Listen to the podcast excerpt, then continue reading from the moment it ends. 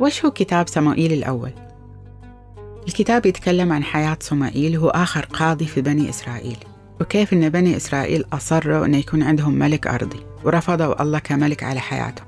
ومن هنا يجي الملك شاول، وهو أول ملك في بني إسرائيل. فالملك شاول هو أول ملك في بني إسرائيل. القصة تذكر كيف أن حكمه سقط بأمر من الله لأنهم رفضوا حكم الله على حياتهم.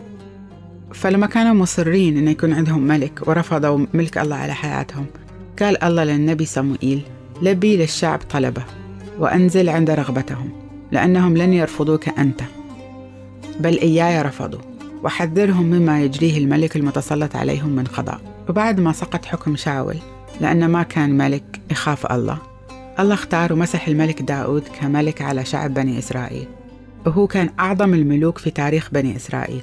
وفي هذه الفترة انتقل فيها الحكم الإلهي إلى حكم ملكي بشري منقاد بروح الله.